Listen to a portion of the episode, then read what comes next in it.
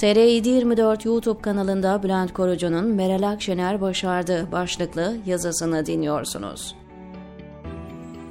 İyi Parti Genel Başkanı Meral Akşener tecrübesiz ve beceriksiz bir lider midir? Seçim yenilgisinin ardından dağılma sürecine giren partisinde krizi yönetemediğini varsayarsanız bu sorunun cevabı evet olacaktır. Masaya devirip çıktığı 3 Mart toplantısından itibaren filmi geriye sardığınızda ise beceriksizlik deyip geçiştiremeyeceğimiz bir fotoğraf ortaya çıkıyor.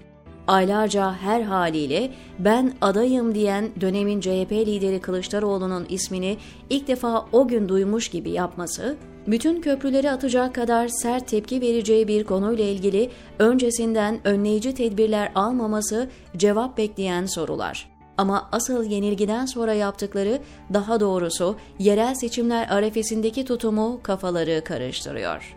İyi Parti, Cumhur İttifakı'nı yenecek, Erdoğan yönetimine son verecek bütün formüllerin kilidi konumundaydı.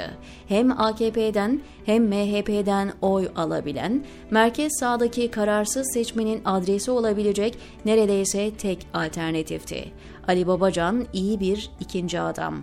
Ahmet Davutoğlu ise kötü bir birinci adam.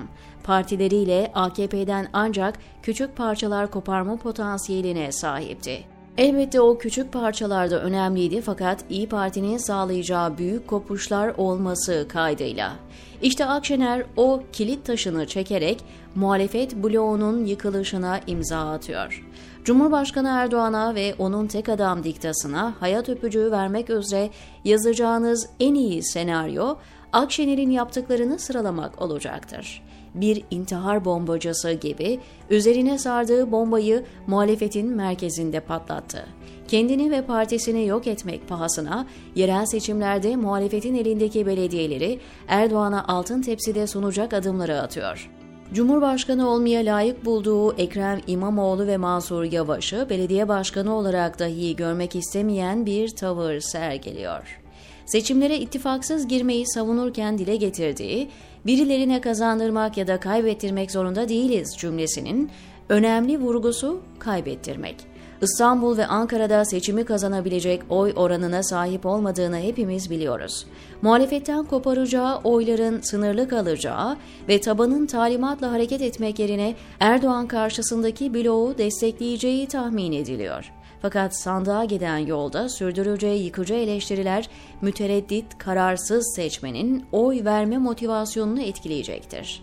Liderlik kriz anlarında ortaya çıkar ve doğruları yapmak zordur. Ancak bütün yanlışları sırasıyla yapmak daha zordur. Eskiler bu kadar cehalet tedrisatla olur derlerdi. Akşener'in eylemlerini görünce bu kadar hata ancak bir kasıtla olur demekten kendimi alamıyorum.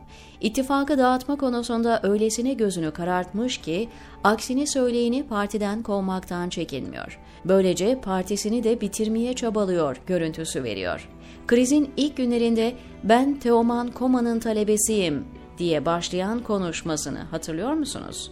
O gün asıl önemli cümleleri şuydu. Bir konu daha var. Eski İçişleri Bakanı olarak özellikle takip ediyorum. Oteli olan polis müdürleri var. O otellerde fuhşun ötesi öksüz kızlar çalıştırılıyor. Bunlara karşı olduğumuz için, bunlara göz yummadığımız için İyi Parti'ye psikolojik harp uygulanıyor açıkça parti içi muhalefeti fuhuş çetelerinin maşası olmakla suçluyordu. Söz konusu ilişkiyi delillendirip suç duyurusu yapması gerekirdi, yapmadı.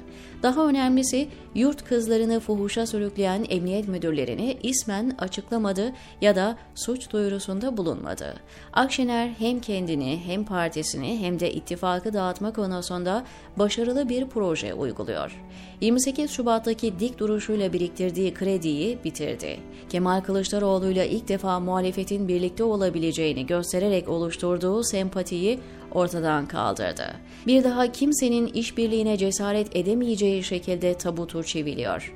İntihar bombacısı olmaya nasıl ikna edildi onu çözmekte zorlanıyorum, diyor Bülent Korucu TR724'deki köşesinde.